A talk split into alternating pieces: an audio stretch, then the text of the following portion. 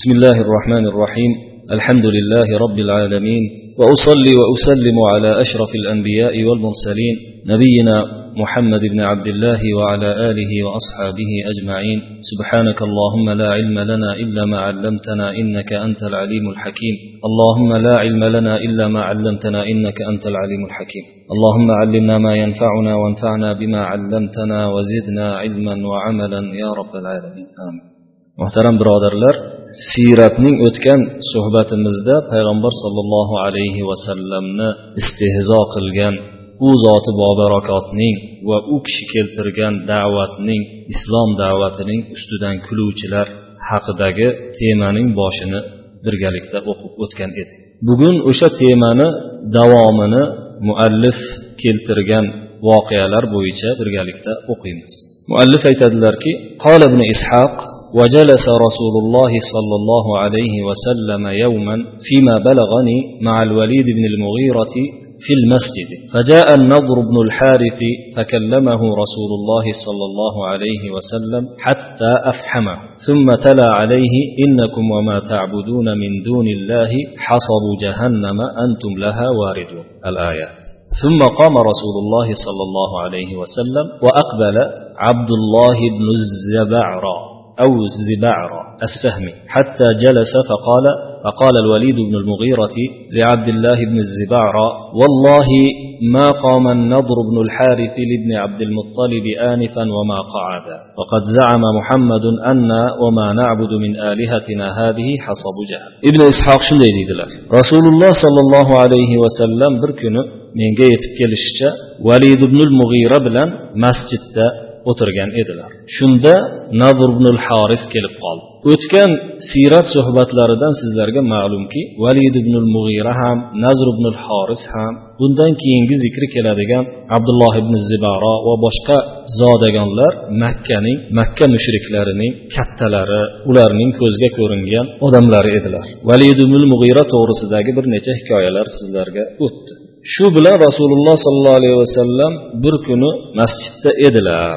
Shunda nazr ibn horis degani kelib qoldi. O'tgan suhbatimizda aytib o'tilganidek nazr ibn horis payg'ambar sollallohu alayhi vasallamni istehzo qiluvchilar qatoriga kirib istehzo qilganda ham rasululloh sollallohu alayhi vasallam keltirgan da'vatni men undan ham ko'ra yaxshirog'ini bilaman deb o'zi erondagi ya'ni o'sha vaqtdagi fors diyoridagi hikoyalarni forslarning tarixida bo'lib o'tgan rustam va isfandiyor va boshqa hikoyalarni ancha o'rganib olganligi uchun shu narsalarni keltirib bu muhammad keltirgan narsadan menikini qayeri kam meniki undan qiziq undan ko'ra rag'batli bo'lsa borki unikidan kammas deb odamlarni payg'ambar sallallohu alayhi vasallam da'vatidan to'sib o'tiradigan odam. Shunda mana shu odam yana kelib qoldi. Rasululloh sollallohu alayhi vasallam u kishi bilan gaplashib uni mot qilib qo'ydilar. Arab tilida afhamahu deydi gapda yengib qo'yganni ifhom deyiladi. O'zi lug'aviy ma'nosiga qarasangiz qop qora qilib ko'mirga aylantirib yubordi degani lekin bu yerda shu so'zda ustidan g'olib kelsa birovni mot qilib qo'ysa gapirolmaydigan qilib qo'ysa afhamahu deyishadi arablar. Rasululloh sollallohu alayhi vasallam u odamga gapirib gapirtirmay qo'ydilar.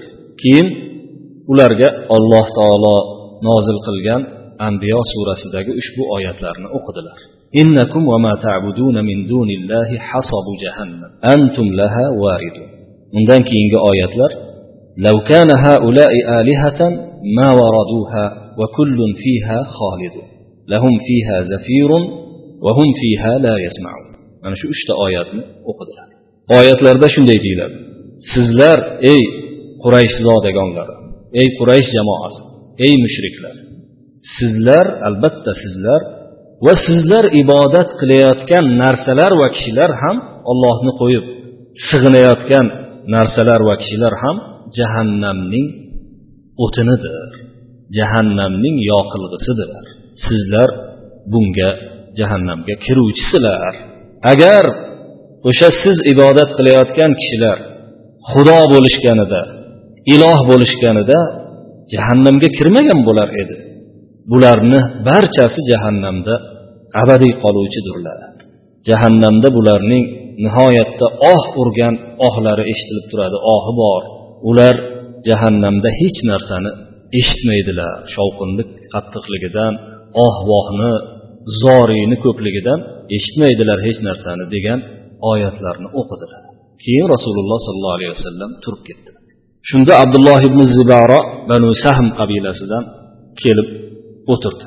Kelib o'tirganida valid ibn mug'ira abdulloh ibn zibaroga qarab allohga qasamki hozir nazr ibn horis abdulloh ibn muhammad ibn abdulloh ibn abdul muttalib ya'ni ibn abdul muttalib deb aytyapti bu yerda. Abdul muttalibni o'g'li deb rasululloh sollallohu alayhi vasallam nazarda tutyapti. Shuni shunga qarab hujum qildi. Turdiyu o'tirmadi degani unga qarab qattiq hujum qilib gap bilan urushib ketsa yo bir narsaga qattiq kirishib ketsa arablar qoma va maqaada deyishadi. Ya'ni o'rnidan turib o'tirmadi hech ham. Shu bor harakatini ishga soldi degan. Mana shunday qilib urushib ketuvdi. Muhammad biz va biz ibodat qiladigan xudolarimizning hammasining jahannamni o'tini ekanligini davo qildi dedi. Shunda abdulloh ibn zubaro abdulloh ibn zibaro فقال عبد الله بن الزبعرى أما والله لو وجدته لخصمته. فاسألوا محمدا أكل ما تعبدون من دون الله في جهنم مع من عبده؟ فنحن نعبد الملائكة واليهود يعبدون عزيرا والنصارى يعبدون عيسى بن مريم. dedi abdulloh zaro shunda agar men uni topib olsam ko'rsam uni yengib qo'yaman men gap bilan muhammaddan so'ranglar. Biz sizlar ibodat qiladigan ollohni qo'yib o'zgaga ibodat qiladigan o'sha hamma jahannamda bo'ladimi? Ibodat qiluvchilari bilan birga. Biz mana farishtalarga ham ibodat qilamiz farishtalarga ibodat qilamiz. Yahudlar uzayrga ibodat qilishadi nasroniylar iso ibn maryamga maryam o'g'li isoga ibodat qilishadi dedi. فعجب الوليد ومن كان معه في المجلس من كلامه ورأوا أنه قد احتج وخاصم shunda uning gapidan valid ibn mug'ira ham u bilan birga majlisda hozir bo'lganlar ham juda taajjublanishdi ajoyib deb topishdi va nihoyatda qattiq bir hujjat keltirib yengganini yengdi deb fikrlab o'ylab qolishdi a zo'r gapni aytdi bu deb فذكر ذلك لرسول الله صلى الله عليه وسلم فقال كل من احب ان يعبد من دون الله فهو مع من عبده انهم انما يعبدون الشياطين ومن امرتهم بعبادته shunda rasululloh sollallohu alayhi vasallam ushbu so'zlar bilan javob berdilar rasululloh sollallohu alayhi vasallamga ushbu gap aytib kelinganida shunday dedilar ollohni qo'yib ibodat qilinishiga rozi bo'lgan yaxshi ko'rgan har bir kishi o'ziga ibodat qilgan odami bilan birga bo'ladi. Ular o'sha yuqorida aytayotgan kishilarga ibodat qilmaydilar balki shaytonlarga ibodat qiladilar. Shu ibodatga buyurgan kishilarga ibodat qiladilar. Mana shunday botil ibodatga buyurganlarga dedilar.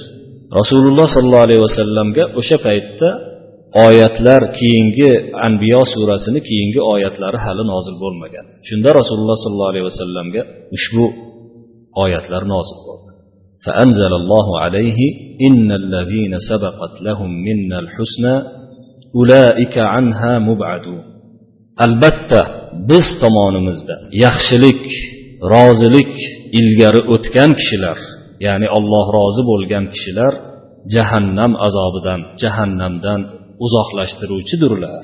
Uzoqlashtiriluvchidirlar. La yasmauna hasisaha. Bu yerda kelmayapti bu oyatlar. Davomi shunday. La yasmauna hasisaha va hum fi mashtahat anfusuhum xolidu ular jahannamning sharpasini ham eshitmaydilar. Dillari xohlagan narsalar bilan ular abadiy qolajaklar ya'ni dillari xohlagan o'zlari xohlagan kayfu safoda o'zlari xohlagan xotirjamlikda o'zlari xohlagan nihoyatda katta ne'matda jannat bo'ylab ular abadiy qolajaklar la yahzunuhumul faza'ul akbaru deb keyin oyatlarni davomi ularni qiyomatdagi holini bayon qilishga o'tib ketadi. Ya'ni ularni katta bir kishini qo'rquvga soladigan qo'rqinch ularni g'amgin qilmaydi ya'ni qiyomat qo'rqinchi ularni g'amgin qilmaydi keyin ularni farishtalar qarshi oladilar marhabo degan holda o'sha sizlarga va'da qilingan kun mana shu edi deb maqtab ularni qarshi oladilar degan oyatlar keladi o'shani davomida ونزل فيما ذكر من أمر عيسى بن مريم عليه السلام أنه يعبد من دون الله كين أنه يعبد من دون الله وعجى بالوليد ومن حضره من حجته وخصومته. ولما ضرب ابن مريم مثلا إذا قومك منه يصدون. أي يصدون عن أمرك بذلك من قوله. ثم كر عيسى فقال إن هو إلا عبد أنعمنا عليه إلى قوله وإنه لعلم للساعة فلا تمترن بها.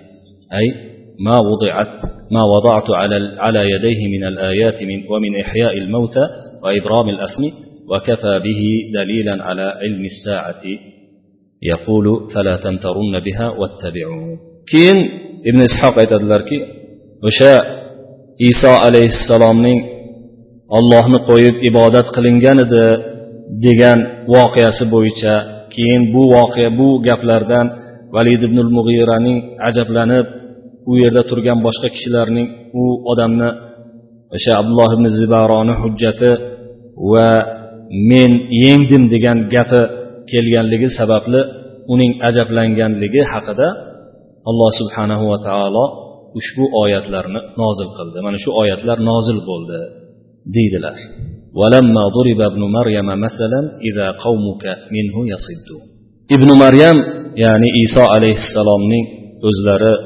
zarbul masal qilib keltirilganida ya'ni iso alayhissalom ham mana iso ham ibodat qilingan edi unga odamlar ibodat qilgan edi degan voqealar keltirilganida sizni qavmingiz siz keltirgan ishdan da'vatdan burilib qochib ketadilar burilib ketadilar.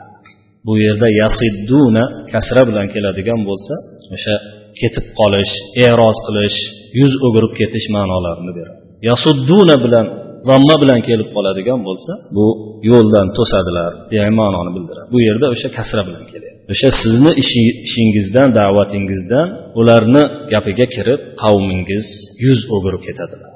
Deb uni davomida keyin aytadilarki bizni xudolarimiz yaxshiroqmi yo bu yaxshimi? deb keyin alloh subhanava taolo o'zi aytyaptiki buni zarbul masal qilib keltirishlari ularning tortishishni yaradigan o'zi haqiqatni izlaganliklari uchun zarbul masal qilib keltirish keltirayotgan emas. Balki shunaqa tortishishni yaxshi ko'radigan mabodo agar haqiqat ochilib aniq bo'lib qolsa ham hech qachon yo'lga kelmaydigan to'g'ri yo'lga bormaydigan faqat munozara uchungina misol keltiradigan odamlardir deydi alloh subhanava taolo. Keyin iso alayhissalom to'g'risida so'z qotib aytadiki in huva illa abdun an'amna alayhi va ja'alnahu masalan li bani isroil u iso alayhissalom u ham bir bandagina edi xolos. Bizni bandalarimizdan iborat bo'lgan bitta banda. Unga biz inom qildik ne'matlar berdik. Hamda banu isroilga namuna qildik. Ergashadigan muqtado qildik.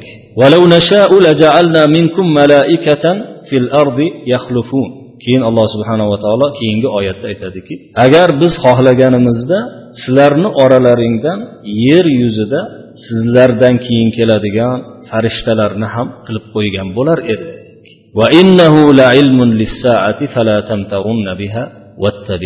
albatta iso alayhissalom qiyomat uchun bir ilmdir.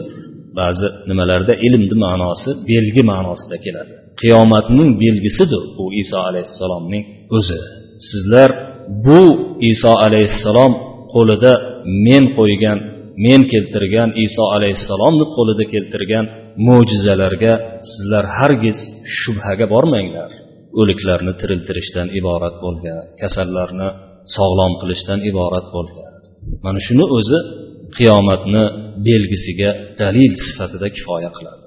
Shunga hech qachon sizlar shak shubhaga bormanglarda menga ergashinglar deng deydi alloh subhanahu va taolo o'sha oyatlarni davomida. قال ابن إسحاق وقال الوليد بن المغيرة أينزل على محمد وأترك وأنا كبير قريش وسيدها ويترك أبو مسعود عمرو بن عمير الثقفي سيد ثقيف فنحن عظيم القريتين فأنزل الله فيما بلغني وقالوا لولا نزل هذا القرآن على رجل من القريتين عظيم أهم يقسمون رحمة ربك؟ ibn ishoq shunday deydilar. Yana o'sha valid ibn mug'iro shunday dedi. Muhammadga nozil bo'ladimi? Ya'ni muhammadga qur'on nozil bo'lib vahiy kelib men quraysh kattasi bo'lsam ham qurayshni sayyidi bo'lsam ham eng ko'zga ko'ringan odami bo'lsam ham men qolib ketamanmi hamda saqif qabilasini sayyidi bo'lmish abu masud amr ibn umayr saqafiy ham qolib ketadimi? Saqif toif shahrida joylashgan katta qabilalardan biri edi fanahnu azimal qaryatayn biz ikkalamiz bu ikkita katta qishloqning katta shaharning ikkita katta zodagoni bo'lsak kattasi bo'lsak dedi shunda menga yetib kelishicha ushbu oyat o'sha odamga javob sifatida nozil bo'lgan وقالوا لولا نزل هذا القرآن على رجل من القريتين عظيم mushriklar shunday dedilar ushbu qur'on ikki shahardan ikki shaharning juda katta zodagoniga katta odamiga nozil bo'lsa bo'lmasmidi deyishdi.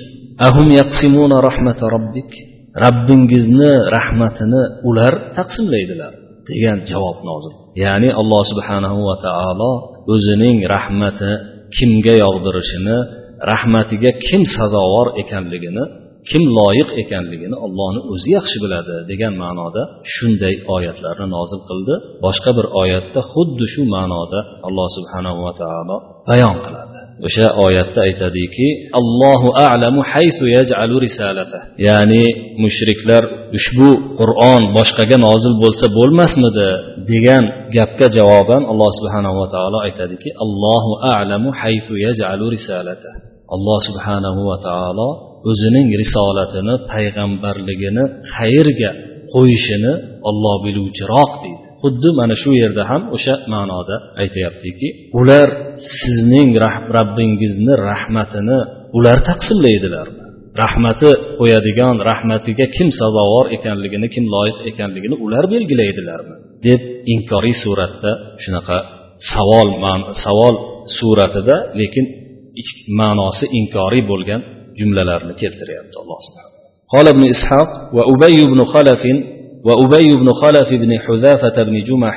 وعقبة بن, وعقبة بن أبي معيط وكانا متصافيين حسنا ما بينهم فكان عقبة قد جلس إلى رسول الله صلى الله عليه وسلم سمع منه فبلغ ذلك أبيا فأتى عقبة فقال له ألم يبلغني أنك جالست محمدا وسمعت منه؟ ثم قال وجهي من وجهك حرام أن أكلمك واستغلظ من اليمين إن أنت جالست محمدا وسمعت منه ولم تأته فتدفل في وجهه ففعل ذلك عدو الله عقبة عقبة. فأنزل الله فيهما ويوم يعض الظالم على يديه يقول يا ليتني اتخذت مع الرسول سبيلا إلى قوله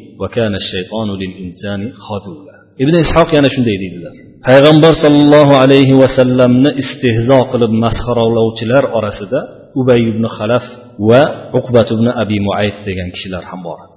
Bu ikkalalari bir birlari bilan juda yaqin bir birlariga yaqin sof muomalada bo'ladigan oralaridan qil o'tmaydigan oralari juda bir biriga bir birlarini oralari juda chiroyli bo'lgan yaxshi bo'lgan odamlarga mutasofiyayni degani bir birlariga sof muomalada bo'ladigan oralarida kir yo'q bo'lgan qil o'tmaydigan. O'zbeklar orasidan qil o'tmaydi deb qo'yadiyu. Haligi muqimiyni aytganidek osh yesalar o'rtada sarson ilik xo'ja chiroq yog'iyu hakimjon pilek deb ikkitasini bir biriga yaqinligini sifatlaganday bu ham shunaqa edi bu ikkalasi ham bir biriga ja yaqin odamlar. Uqbat ibn abi muayd rasululloh sollallohu alayhi vasallam bilan birga o'tirib eshitib qo'yganlardan edi.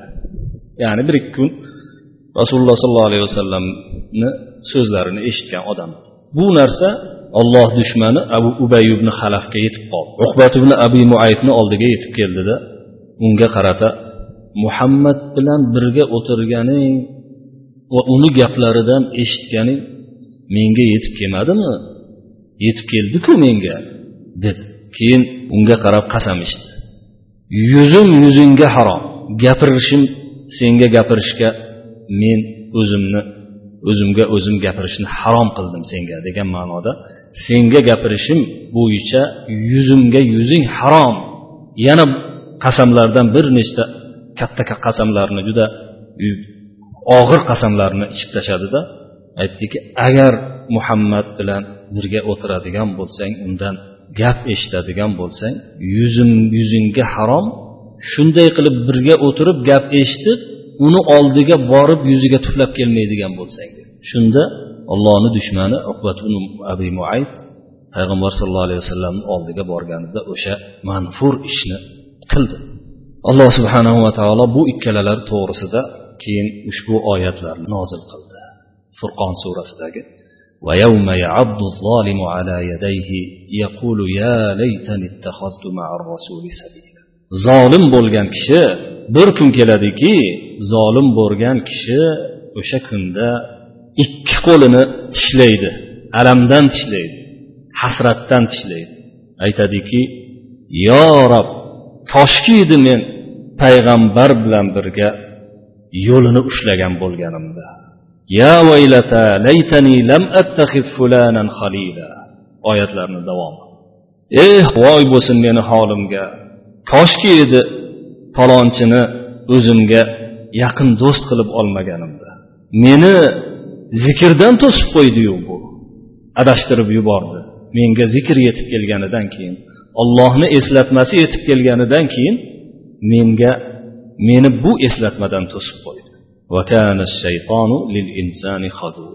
Ana shunday shayton insonni yo'ldan uruvchi insonni shunday yordamsiz qoldiruvchi maxluqdir mana shunday insonni yo'ldan uruvchi insonni yordamsiz qoldiruvchi bandadir deyiladi o'sha furqon surasidagi oyatlarni davomida shuning uchun ham islomdagi ulamolarimiz rasululloh sollallohu alayhi vasallamni zamonlari o'z rasululloh sollallohu alayhi vasallamni o'zlaridan tortib bu qur'oni karimda kelgan undan keyin rasululloh sollallohu alayhi vasallamni siray mutahhara sunnay mutahharalarida kelgan hadislarda sahobalarni gaplarida undan keyingi ularga ergashgan ulamolarimizni gaplarini barchasida yomonlar bilan birga hamnafas bo'lish yomon ishlarni qiladiganlar birga bo'lish qanchalik odamga urib ketishini qanchalik uni badbaxt qilib yuborishini anglatuvchi ko'pgina nasihatlar keladi. Bu to'g'rida balki alohida bir suhbat ham qilinar hali chunki kishining do'sti kim bo'lishi haqida kishini kishi kimlar bilan qaysi majlislarda o'tirishga haqli ekanligi qaysi majlislarda o'tirish uning dunyoyu oxirati uchun foydali ekanligi haqida bir suhbat qilinmasa bo'lmaydi. Nihoyatda muhim bo'lganligi uchun ومشى أبي بن خلف إلى رسول الله صلى الله عليه وسلم بعظم بال قد أرفت قد أرفت yoki qad arifat. بعظم بال قد أرفت فقال يا محمد أنت تزعم أن الله ها ومشى أبي بن خلف إلى رسول الله صلى الله عليه وسلم بعظم بال قد أرفت قد أرفت. فقال يا محمد أنت تزعم أن الله يبعث؟ هذا بعدما أرى أرم ثم فته في يده ثم نفخه في الريح نحو رسول الله نحو رسول الله صلى الله عليه وسلم. فقال رسول الله صلى الله عليه وسلم أنا أقول ذلك يبعثه الله وإياك بعدما تكونان هكذا ثم يدخلك النار. فأنزل الله وضرب لنا مثلا ونسي خلقه قال من يحيي العظام وهي رميم؟ قل يحييها الذي أنشأها أول مرة وهو بكل خلق عليم.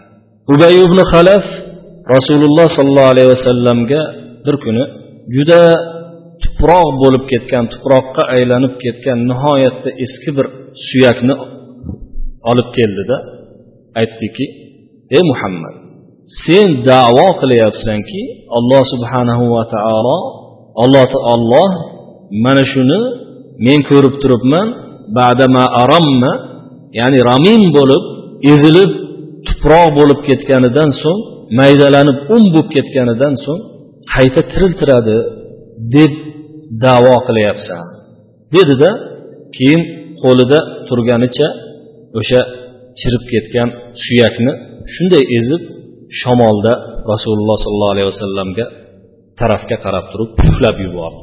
Shunda rasululloh sollallohu alayhi vasallam shunday dedilar men shuni aytaman. Alloh subhanahu va taolo mana shu odamni sen suyagini ushlab turgan odamni va seni ham sen ham ikkovlaring ham mana shunday bo'lib ketganidan so'ng bo'lib ketganliklaridan so'ng qayta tiriltiradi va seni do'zaxga kiritadi dedilar. Shunda alloh subhanava taolo yosin surasini oxiridagi ushbu oyatlarni nozil qildi. Bizga bu ya'ni qayta tiriltirishimizga ishonmaydigan bu odam bizga zarbul masal keltirib bir misolni keltirib o'tiribdida o'zini yaratilishini esidan chiqarib qo'yibdi. Aytyaptiki suyaklarni kul bo'lib un bo'lib ketganidan keyin kim ham tiriltirar edi? Kim tiriltiradi? Deyapti. Siz javob beringki birinchi bor dastlabki marta yo'qdan bor qilgan zot tiriltiradi de u zot har bir maxluqotning har bir yaratilgan narsaning biluvchisi bilimdoni xabardori deb aytdi degan oyatlar nozil bo'ldi. Bundan keyin muallif yana istehzo qilgan rasululloh sollallohu alayhi vasallamni masxara qiluvchilar hikoyasini davom ettiradilar. Biz esa shu yerga kelganida suhbatga yakun yasaymiz keyingi suhbatda inshaalloh davom ettirish umidida sizlar bilan xayrlashamiz. Va sallallohu vasallam va baraka ala nabiyina muhammad va ala alihi va ashabihi ajmain. Vassalomu alaykum va rahmatullohi va barakatuh.